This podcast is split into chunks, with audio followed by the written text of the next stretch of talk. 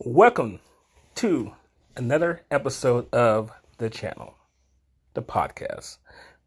Here today, I have my good buddy, my friend, my brother, fellow gearhead, Don Merrill. Hey, everybody. So, we're just sitting here talking about what we normally do cars, guns. But today, we're going to talk about the Camaro SS. Y'all heard about in uh, 2023 that to be uh, stopping production on the Camaro line. And um, that threw a lot of people in the loop, especially a lot of GM owners. I think GM quality has really went down as far as keeping up with like your Mustangs and and your Dodges as far as what they have to offer. And what do you think about that, Don? Well, what they have to offer is not the problem. It's it's the price tag that they're putting on all this stuff. A lot of people don't have forty, fifty thousand dollars to go spend on a on a basically a toy. You know, the people that they're selling them to are going to be older or people who don't have a whole lot of priorities, things that they got to take care of, and that's where they're losing their market. What do you think about the Hellcat though? I mean, it's an iconic car. I mean, It is, but I mean, seventy thousand dollars for a Sure. car that, let's be honest, is it really that usable? okay. So, man, what I'm, what I'm getting at as far as the GM aspect of things, I'm talking about as far as what the car has to offer is like you can get a Scat Pack 392 for roughly the same price a Camaro, a Camaro SS, and you have a lot more options in that Scat Pack as far as no line locks or this this in general this options as far as what your RP you know this things you can change or check your RPM settings and stuff. And like for instance I went and looked at a 2013 ZL1 and I have a 2012 Camaro SS I didn't feel like I was in something different. Even though it has a supercharged LSA supercharger on there 650 horsepower roughly 530 at the wheel but my car is heads and cams on. I'm 490 at the wheel. and when I sat in the side, I felt like I was in my car. Now look at Hellcat or Dodge Charger, even a Mustang. Even though my car has more horsepower, completely different type of platform. I feel like I was in something different, a little more nicer. So that's what I was getting at, as far as that aspect of things. GM hasn't really put a lot into their interiors and, and like their seats. Like Ford's got the heated and cooled seats, and I'm pretty sure Dodge is doing something like that now too. And GM Have it, yeah. GM hasn't really gotten into that. But I think with today's day and age, is it's kind of important. It's not like what it was back in the day, like like your old G, old Chevy trucks. They're cool. The problem is, is, is, is Ford and Dodge are putting this stuff out, and it costs the same as buying the Chevy Camaro. Right. You know, you're looking at the same price tag, but you're getting more amenities with the Ford and the Right. Dodge. Personally, I, did- I, I think they'd, they'd probably sell more if they pull some of those amenities out and just sell the race car. But Well, it, that goes with anything as far as even their non-sports cars. Look at the if you look at a Dodge Ram and a Silverado and a Ford 150. In order for you to have the same kind of amenities of comparative, you gotta drive a GMC to get that nicer feel. Dodge, you don't. It's it kind of comes with it, even from the a tradesman level, or on up to the Bighorn, La- Laramie, or Limited, even with the Fords, it's just a nicer looking vehicle. Now you got, you got some people out there some say a truck's a truck, a truck's made it work. But now these days, now your some of your trucks are more nicer than your cars. well, that's because the truck has changed. When the truck first came out, that's what it was. It was to work. But they added back seats to it. Now people use it as a daily commuter. They use it to haul their kids to school and stuff like that. So the truck's not just a truck for working anymore. It's also a truck for play. Look at the Ford Raptor or the what's the one But from still, Dodge? once again, you gotta pay sixty some thousand dollars for a truck to play with, mm-hmm. unless you do what, have an older truck and you fix it up, but you're still gonna be at price point.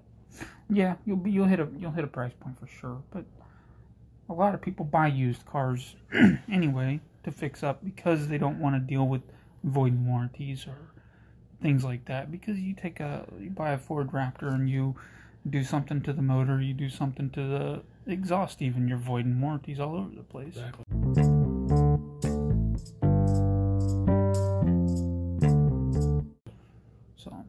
Like for instance, I was talking to, like I think I think I told you this, that 3.5 liter Ford EcoBoost.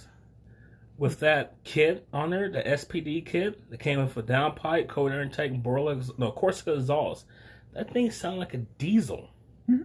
well, hell, my wife's car, the SHO, Yeah, that's faster than my Camaro right now, and it's a four door family car. exactly. So do Three you- point liter twin turbo, three fifty horse, three fifty torque, all wheel drive. Yeah. So do you feel like the direction of the car market is going higher, or do you feel like it's going lower, or you're not getting what you should be paying for in that aspect of things?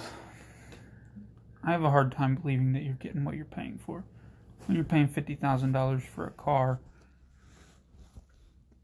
you're asking a lot from people. Exactly. You know, to get a backup camera, to get all this climate control and all this extra stuff. People, a lot of people out there don't care about that. Exactly. Like me and you, like if they were to sell the Camaro without the all the extra crap, just the V8 motor, the transmission goes fast. Well, they have that. They got the They newer. still, but how much they want for it? They got that newer Camaro LT that comes factory with the V8 LT1 in it for thirty two for roughly thirty thousand dollars.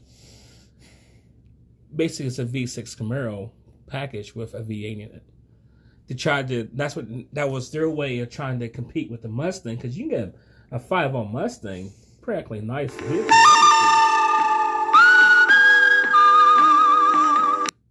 Thirty some thousand dollars. Yeah. That's that's what I like about Ford is, is they still keep their prices pretty low. Exactly.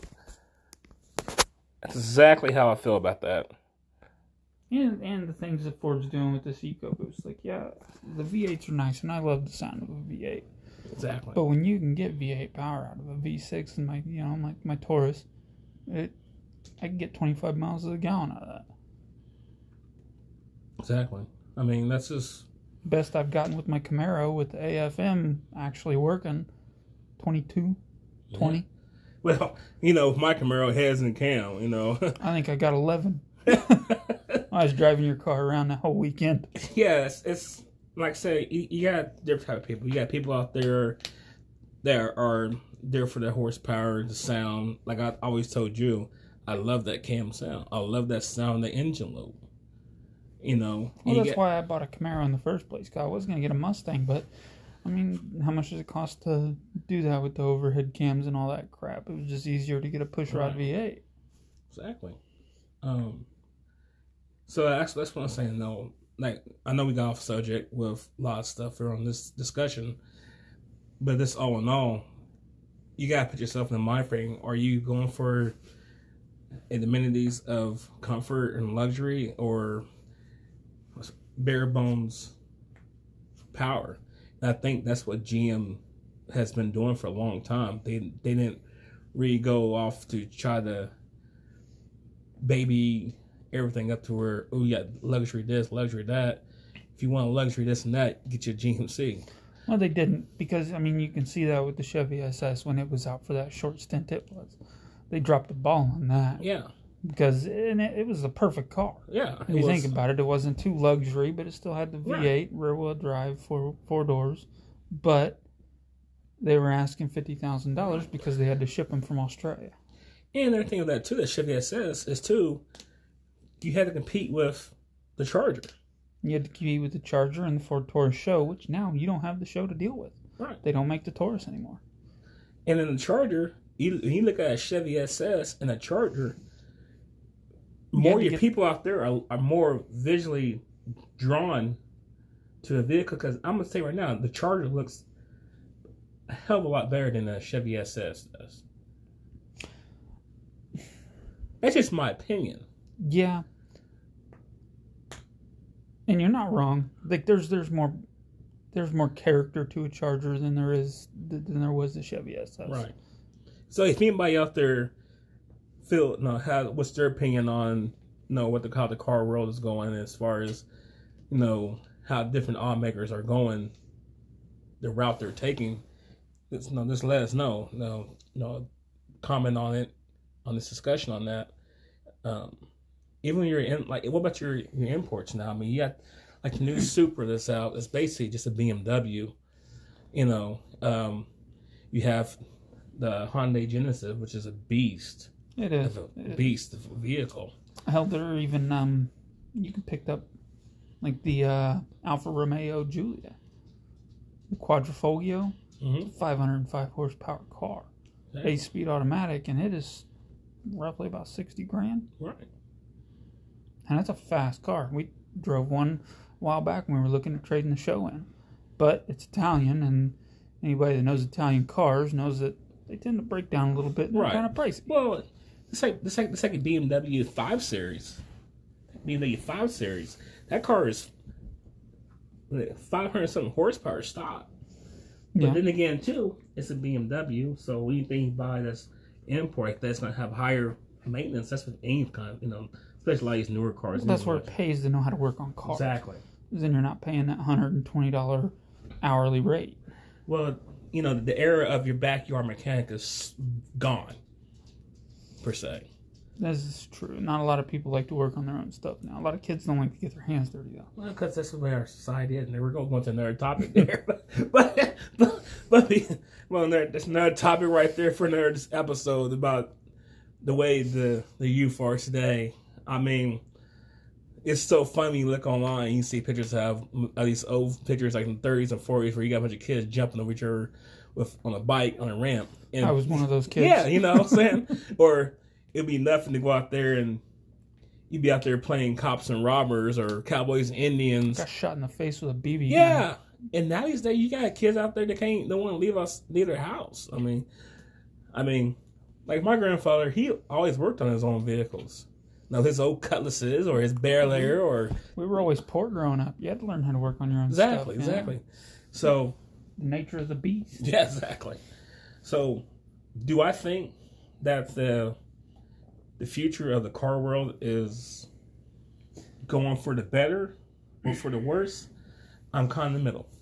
You know, everything's now the big thing, and now is the electric cars, like your Teslas and and all of that stuff.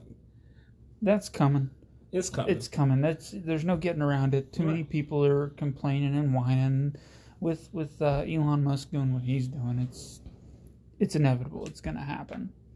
You know, and you just got to take it in stride. Who's gonna make the better car? well, I but yeah, because Ford already already released let released to the public. They released that Mustang Mach E, supposed to be their elect, fully electric I've been looking at it. Yeah, I mean, it's not a bad looking vehicle, you know, but I don't like the idea of them putting the putting the Mustang on, the, on a crossover SUV because you just automatically just taking the name. It's like The Mustang is is a muscle car. exactly. I mean, granted, it started out as a secretary's car. If you listen to the old Carroll Shelby and whatnot, he didn't want it to be a muscle car, but it's a muscle car. It's been a muscle car for years, Right. along with the Camaro. You can't turn that into an electric car. Bring another name into the mix. well, just like bring back the just like- Galaxy. The Galaxy would be a great Yeah. name for an electric car. Just like the Charger. Yeah. No, when you got a Charger, it's always been a two door car. It's always been a two door car until 2008 when they brought it back. Exactly. Was it 2008? Print like the GTO. Yeah. A GTO is just a souped up Cavalier, basically. but Pretty much that's what it looked like. yeah. Um, bad, bad A car. No, bad A. No, was the LS2 in there? Was that in there? Uh, it had the LS1 in the beginning, and then in 05, I think they switched to the LS2. Yeah, The so six liter. Still, I mean, so I, I've I've seen some of these Teslas around. They're nice cars. They're Well, I've test drove one. yeah, I mean, they're unbelievably fast. right. And, and, instant torque. I mean, and just, from the things that I've read, you know, it doesn't really, it doesn't really, it, ma- it makes sense for it to be a commuter car in your city. Because Right. 250 mile range, if you think about it, most people drive around to grocery stores and do their errands and stuff. I mean, we spend $200 a month in gas. just mm-hmm. gas Exactly. driving around. You can cut that out with a seventy. Like it raises your electric bill like seventy bucks a month, give or take. You know, depending on how, who you have hook it up. I I, guess. you know, my Dodge Ram, you drove my Dodge Ram before. I'm spending about twenty bucks every day and a half, or twenty to drive back and forth from Terre Haute to Paris to work. Yeah. Camaro, probably less than that, maybe close to that. I think I put thirty dollars a week in Hannah's car for her to drive to Southside Terre Haute. Yeah, so yes, I do see the benefits of having an electric vehicle, especially if you do a lot of commuting back and forth. Like for someone like me, that would work out perfectly. You know, I mean, you could drive to Indianapolis from here. right? There's plugging ports at the mall, at the, There's everywhere. in plugging ports at Walmart. You could plug in your car while you're there and Exactly. charge up. Now come so back. do I think that would be a great option for? Yes, yes, I do. But I think they still need to keep some V8s around Exactly. because we're not done with that. No, We're not dead yet. So, I mean, you still got people have an old school mentality of big V8s. You know, like I tell somebody I work, somebody, somebody I work with, you know, I'm old school. Like my buddy, you know, I'm, I'm, I'm old school. I love guns, hot rods, and alcohol and women. You know what I'm saying? know how this that's still, but, but once again, no, like that's just my my view, my opinion. I just think everyone has their own opinion on what the way the car world is, and and that what that It's means. also a very opinionated time in the, in America. This exactly, exactly. Very opinionated. Everybody's time. got an opinion and they all want to let it out. So, um, once again, I'll say thank you to Don for joining on this podcast. He's gonna be on these podcasts, many, many more of them, many down. different topics, very different topics, and try doing what once a week. Oh, we can do it once a week, twice a week. Yeah. Whatever you want to do, whenever we have time for. Yeah. So we know when you're a normal person, normal American, when you work, and then Don has a family 50 hours a week. Yeah, I do the army thing once 60 a month. Yeah, you're an army man. So thank you, Don, for your service to our country. Um, but until the next time, thank you for joining in on this podcast, episode number three. Once again, you can find me on Facebook, Laurent Duno or Terror Jersey, on Instagram, Tekken5, on Twitter, Tekken56. Thank you. Have a good night.